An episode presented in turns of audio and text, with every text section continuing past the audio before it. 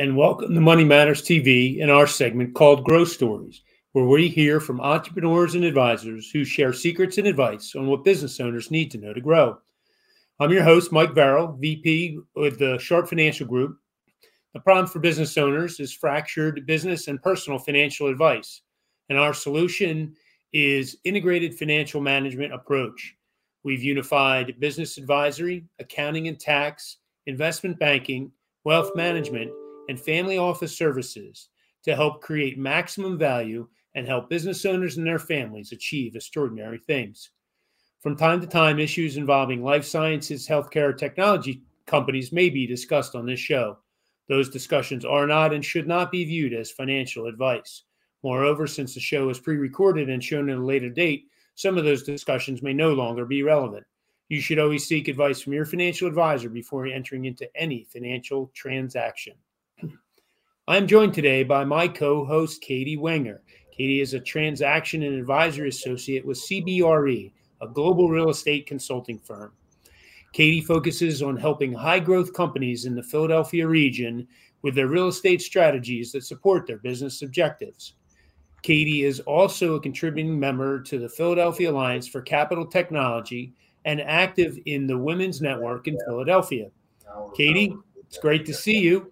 Uh, obviously, we've turned the page on a new year, and it's it's 2022. So, um, love to hear a little bit about some of the projects you see keeping you busy, or some of the things you might be working on coming into the new year.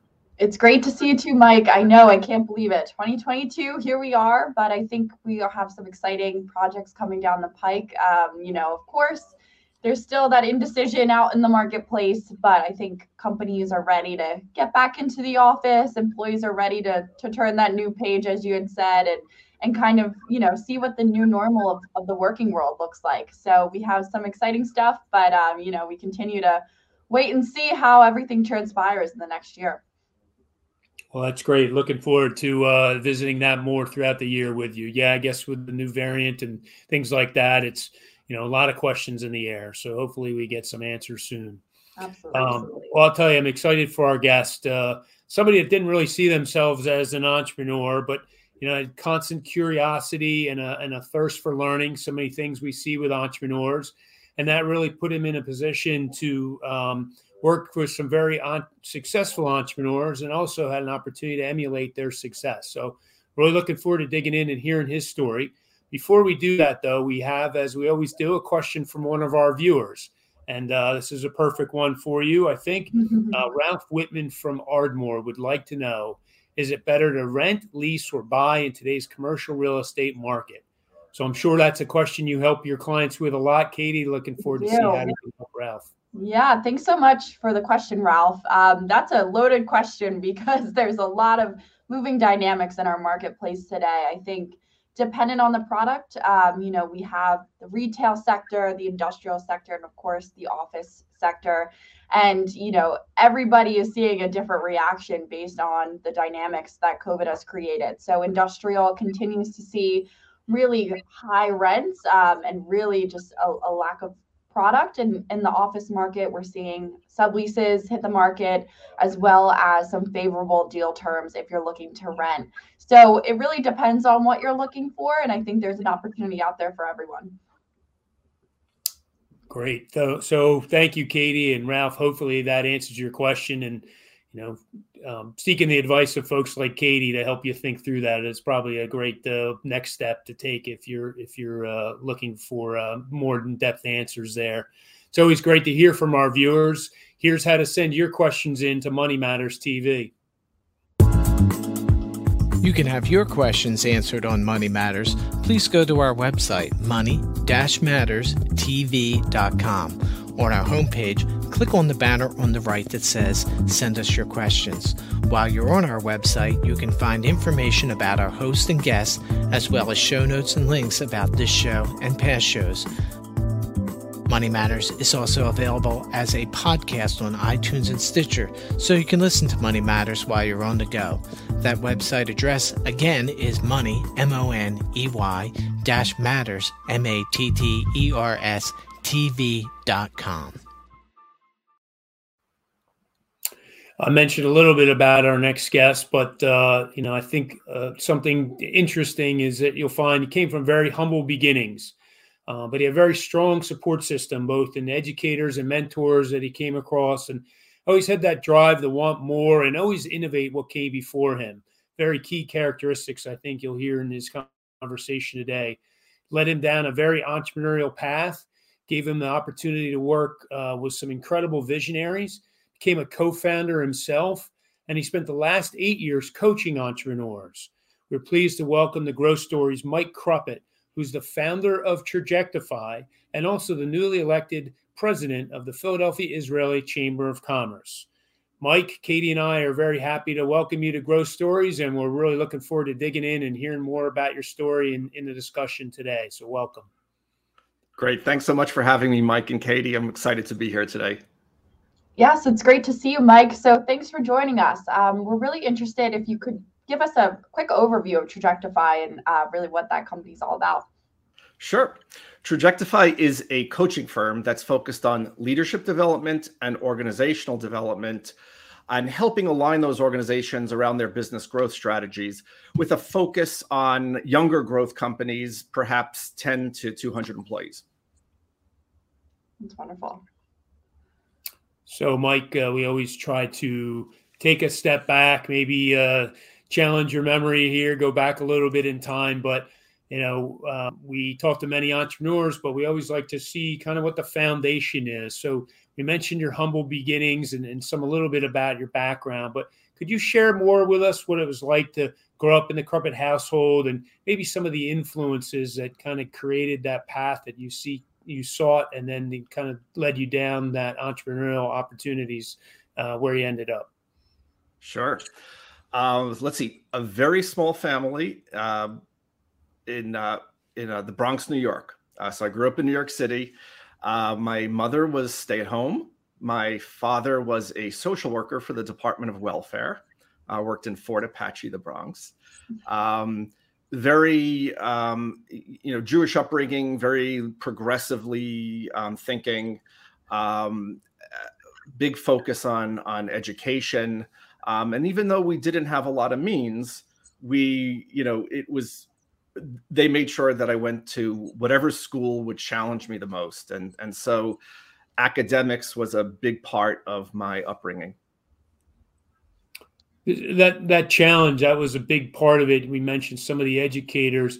Talk a little bit about your educational experience and how that i think i think you brought the desire to learn but they really helped guide you to a path and really continue to help challenge you and put you in environments where you could challenge yourself. Yeah it was it was interesting in the in the 70s when i was in uh, um, elementary school and middle school the um, there was a movement in education to to sort of remove barriers and, and structures from how kids um, learn. And I got to go to some brand new schools, some very progressive schools, all, all city schools though, where where they you know they removed the the walls from the classrooms and they removed you know how the the curriculum and they allowed kids to explore um, at their uh, you know their on their own paths. Um, took a great unified math course, and when I when I was you know s- steps ahead of of a lot of the other um, kids in my class. You know the teachers would move me to another part of the room and just let me let me keep working on harder and harder stuff. Um, and and so all you know throughout throughout elementary and middle school I, I, I really had free reins of, of education. And and it was reinforced at home with a a perfectionist sort of mother and perfectionist wiring in my in my own self and then I had the chance to go to the Bronx High School of Science, which was a specialized school um, not far from my home that that challenged me even more. In fact, to the point where I was surrounded by by kids who who um, who were probably you know smarter than me, more talented than me. That that sort of kept me on. Um, you know that gave me the opportunity to see what um, that the, the limitations that I had previously seen really didn't exist and, and allowed me to to go past where I thought I could go. That's incredible. And and that kind of pushed you, you know, when you head into your secondary school, did you um, you know, move away or did you stay local and and what was your experience like I, that? Yeah, I I, I lived at ho- I, I stayed local. I lived at home through my undergraduate, so I went to the City University of New York, Queens College for undergraduate. I, I had aspirations. I had great grades, um, uh, aspirations to go to MIT, but I only made the wait list because I wasn't well rounded enough, and and and I don't I don't disagree with their decision. Um, I would have wanted to go to Brandeis as well, but um, we couldn't afford that. And so I got a I got a scholarship, probably worth about five hundred dollars a semester, to the City University, and um, it it it, it opened up a lot of doors for me right? It, it, was a, it was a fine education. I got a really good education but i also got a lot more than an education right? I, I got i got treated in a way that that that gave me the confidence that i could do whatever i wanted to do right? It it it, it introduced me to to funders of the school. They they helped use the scholars that they call them the queen's college scholars for um, as as showpieces for the city universities network as ways to help with fundraising and so um, I got to meet a lot of people and participate in programs that I wouldn't have had had I gone to a, uh, um, you know, a school that was a little bit more, you know, higher end, but perhaps more sheltered. What, what, were your subjects? What were you really interested in? What what, what did you feel passionate? Uh, so, so these are the these are the early days of um, of computer science. So there was a computer engineering degree, um, which was uh, more of a minor for me. My focus was applied mathematics. I was interested in in numbers and formulas and algorithms, and so I um, I had some some incredible uh, professors who who, who challenged me in, in areas like numerical analysis and operations research. And, and it really led me down the path towards becoming an academician in, um, in, uh, in mathematics and algorithms. So, so where do you go from there? What, where, where did you take uh, that? What was your first uh, experience so, outside of the Bronx? So I was, um, I, I, decided to go to grad school. You know, if we're going to go, if we're going to stay in academics, we need a PhD. And I eventually got um, offers for fellowships from both Columbia University and Stanford University. And I'm thinking, you know what? Maybe I need to break out of my comfort zone. And I'm headed to the West Coast. And I accepted the offer from Stanford University, and I moved there in the mid '80s. Uh, spent a couple months at Stanford. Realized it wasn't for me I, I and to some extent, I think it was it was just Stanford. It was so you know I was a scrappy New Yorker, and Stanford is Stanford, and and and maybe it wasn't me, but I also think maybe I just I, I thought I wanted to be in academics. I thought I wanted to be um, uh, uh, theoretical, and and I think I just saw what was happening around me in Silicon Valley, and I said, "Nah, that's I, I got to get my hands dirty." You got the lure of Silicon Valley, right? That's, yeah. That, that's a that's an amazing time, though, right? The burgeoning of that of that what we know so well today. But I mean that that was the early days of when it was really starting to become something. I mean, literally the days when you know startups were in the garages. Right, right. What was uh, what was your first work experience? Yeah, so um, so I didn't go to a startup only because that's not what I was used to. My my father, as a social worker, had one employer his whole life. Pretty much everyone I was surrounded by had one employer their whole life. So it's like I've got to go work for a big company, and and there were no big Silicon Valley companies at the time for the most part. So I ended up at, at Lockheed Missiles and Space, um, LMSC. Let's move some more chairs, as we called it, um, when you realize that that's how a big company operates. Um, I ended up with some some learning some great technology while I was waiting for my clearance. Clearance, I got to put satellites into space and um, work on some really hard math problems. Um, the challenge was that really everything that I did was compartmentalized in a way, either based upon a need to know because it was a government project, or based upon the fact that it was a 20 year project and so i only got to do one small piece of it. Um, so so for me it was a it, it, was really challenging but also incredibly frustrating. And this is um, i think a very pivotal point in my life when i had this incredible boss who saw what was happening to me and I'll never forget. He probably doesn't remember this, but um, maybe maybe he does. But um, but I haven't seen him since. Um, he took me out to lunch and he said, "Mike, I've been doing this for 20 years and I'm stuck. I can't get out of defense. My entire career will be here. He says, You have your whole career ahead of you. Get out while you can. and and I did. I I um I, I heeded his advice. Um and and, and and I don't think he was trying to get rid of me. I think he was truly invested in seeing me happy. And, and, I ended up at a startup. I ended up at a, a 15 person startup, the first company trying to put data onto a, a onto a CD-ROM.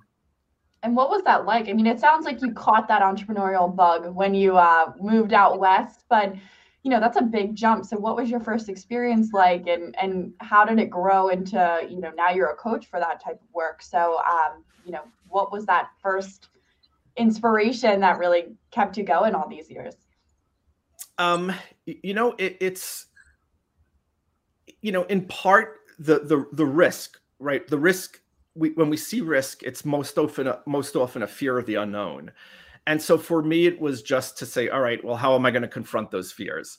Um, and you know, the thing was, I had a I had an engineering background, so I in Silicon Valley, I was probably pretty safe.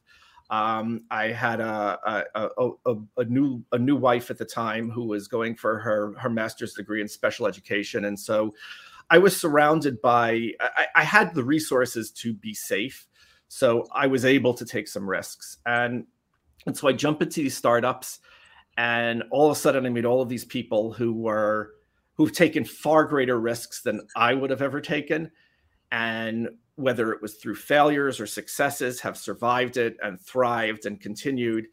And and you know their their careers and their visions were quite inspirational.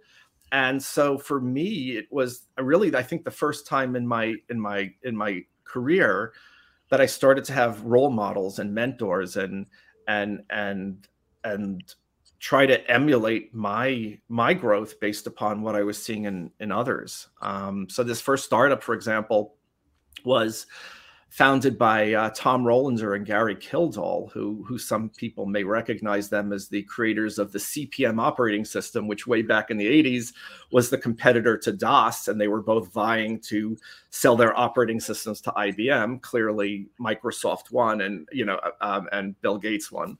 Um, but but you know Gary and Tom, who worked at the time for a company called Digital Research, uh, moved on and did some pretty incredible things after that. Um, even though they had you know lost out on the IBM deal to to Bill Gates. That's incredible. Um, so you you know you had this wonderful experience. It sounds like at your first startup, and that just got you hooked. I'm sure you can share some other experiences as you continue to grow in that in that space. Would you mind sharing with us some some more yeah, oh, lessons learned? Yeah, yeah, of course. Thank you. Um, so, so the next startup, uh, you know, that startup ultimately I, I, became frustrated with in part because it had no full time management. Both Gary and Tom were were remote, and nobody was really um, um, uh, babysitting us. I guess we were we were all right out of school, right? Um, we had no babysitters. Um, anyhow, so it took me to a search company that was a little bit more established, and this was a fascinating time during search because these this is years before Google, right? So this is when Jerry Yang was starting up Yahoo, and we were working on search for the, both the uh, full text search for both the government and for corporate America.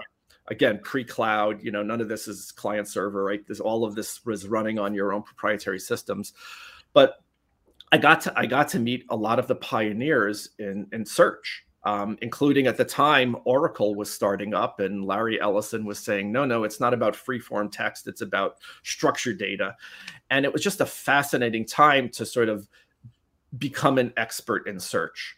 Um, I got to work with Stephen Jobs as he was launching Next because we were using their systems to deploy a search product for IBM, um, and, and, so um, so so between those first two startups, I, I met a ton of uh, incredible Silicon Valley people. Decided for personal reasons to uh, move back to the East Coast and ended up in Philly because I think at that point the New Yorker I had outgrown the New Yorker in mm-hmm. me.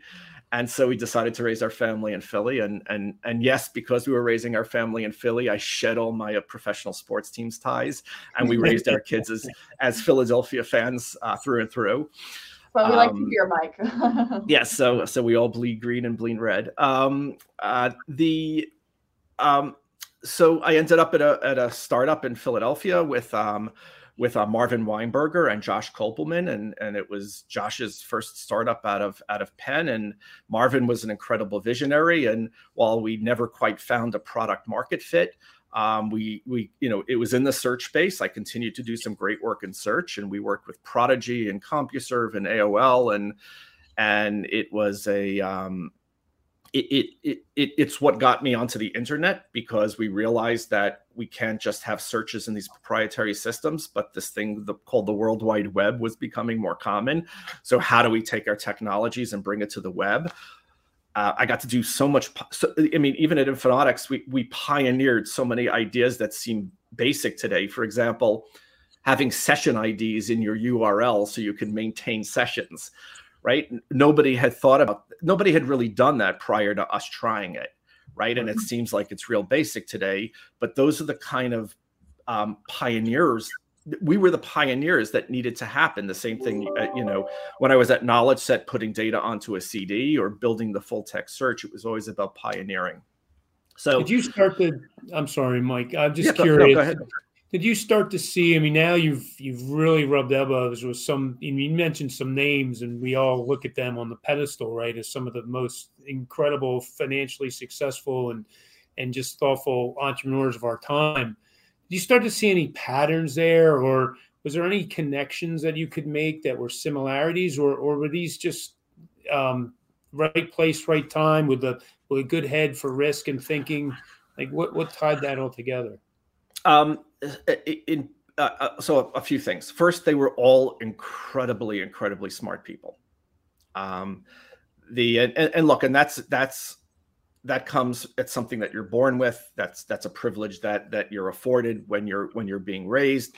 Um, but these were all incredibly smart people, which which which challenged me. Um, I try to surround myself by people who had more you know intellectual capabilities than I which which forced me to to to think hard and grow. Um, I the, the other you know clearly they're all risk averse, and I don't want to say that they you know that they didn't consider risk, but they really faced the fears that risk is is you know that risk is based upon, and and they they overcame those fears. Um, and I think the third thing I noticed about a lot of them was that um, they didn't always follow the rules. Um, and it's not that they weren't aware of the rules, right? There, there are rules, there are structures, there are benefits to systems and processes, um, but they knew when to break the rules and they knew when to make their own rules. And and that was, you know, ha- having grown up in a family where my father was a civil servant and we followed a, a you know a, a, a script for generations after generations of how to raise a family and how to get educated. Um, to watch these people go off script was really um, was really eye opening and inspiring for me. But you mentioned too. I mean, maybe that makes somebody who's raised in the kind of environment you are very uncomfortable. But some of the experiences you have when you think back on it, you were a little bit rebellious, right? You, although you weren't breaking outside of the rules, you were definitely willing to yeah. push the envelope a little bit.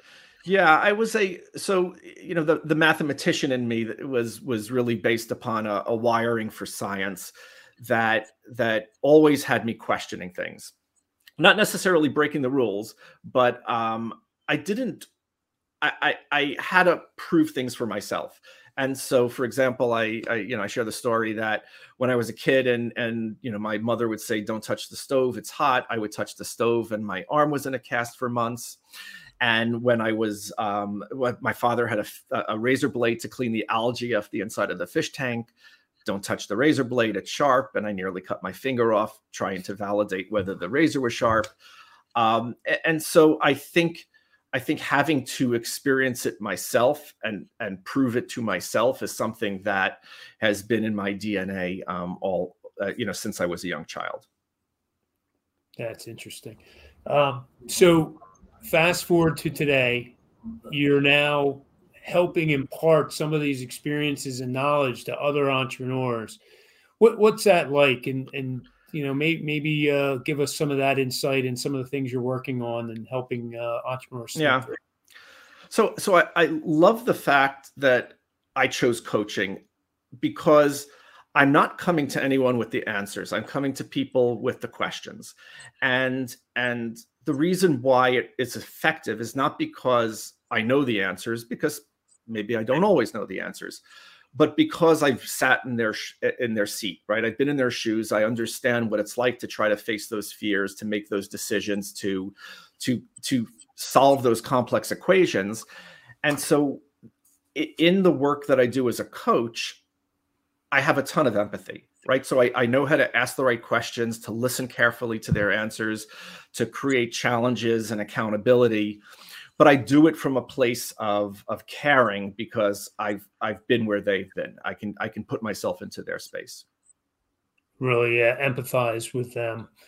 What um what what are some of the things? I mean, what what when you look at some of the folks you've worked with and the ones that have been really successful, like what are some of the key um, points uh, or data that, or that you can kind of point back to to say, yeah, this is why this one made it and this one struggled? Uh, the the ones who have made it are the ones who are able to operate at the edge of their comfort zone. The ones who who who don't just just sit there and take things for what they are, um, but who are willing to live an uncomfortable uh, live uncomfortably on a journey that has a lot of uncertainty in it. And, and that's that's really um, challenged a lot of us in these past couple of years, you know, through the pandemic, because we're all faced with such uncertainty. You don't have to be an entrepreneur anymore to, you know, to to to feel uncertain. And when you look at how that's changed the generations who are who are who are coming into the workplace now, um, and why we might be experiencing the great resignation or the great reshuffle, it's because everyone has been pushed to the edge of their comfort zone. And and that being said i you know it gives me a lot of optimism for for what's going to happen in the future of of organizations and and business and and and society as a whole.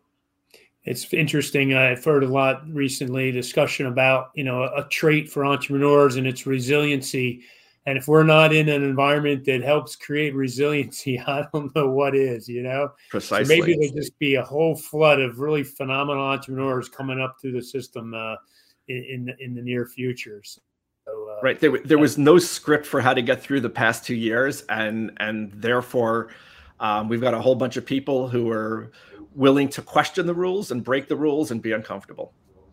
So we mentioned your newly elected uh, Philadelphia Israeli Chamber of Commerce, and I know you've got some um, rethinking to do there and their business model. Just give us a, a, brief overview of kind of what that how that came about and what some of the plans might be. Yeah, I'm I'm, I'm really excited. I've been um, I've been on the board of the Philadelphia Israel Chamber of Commerce for four years, and and um, it's an organization that helps build bridges between the tri-state area and, and Israel in terms of technology and innovation. Uh, so it's an economic development um, focus, um, which I think you know I'd love to add some social impact focus to it as well during the the, the term of my leadership with it. Uh, the um, but when you look at any nonprofit, the fact is that over the past couple of years, the events that we ran, the galas, the way we fundraised, um, is all completely different. We can't bring communities together the way we used to, um, in part because of the pandemic, in part because of of of, of increased globalization and and distributed distributed communities and distributed workforces. So. Um, they asked me to step up based on my background in entrepreneurship and innovation and you know being someone who'll question the rules who help will who will help reframe the the, the situation and build a team who's really um, uh, very aggressive and resilient and open-minded about how to how to take the organization into its into its um, fourth decade. Well, that sounds very exciting, Mike. As always, the time flies. We really enjoyed it. Uh, really great to dig into your background. The next guest for Money Matters TV is going to be Mickey McLaughlin. He's with Sandtrap Advisors. He's going to talk about electric vehicle charging stations. As a reminder, you can download the pod, the show from podcast or the podcast from iTunes and Stitcher, as well as see the programs on the YouTube channel money-matterstv.com. Thank you for joining us for Growth Stories.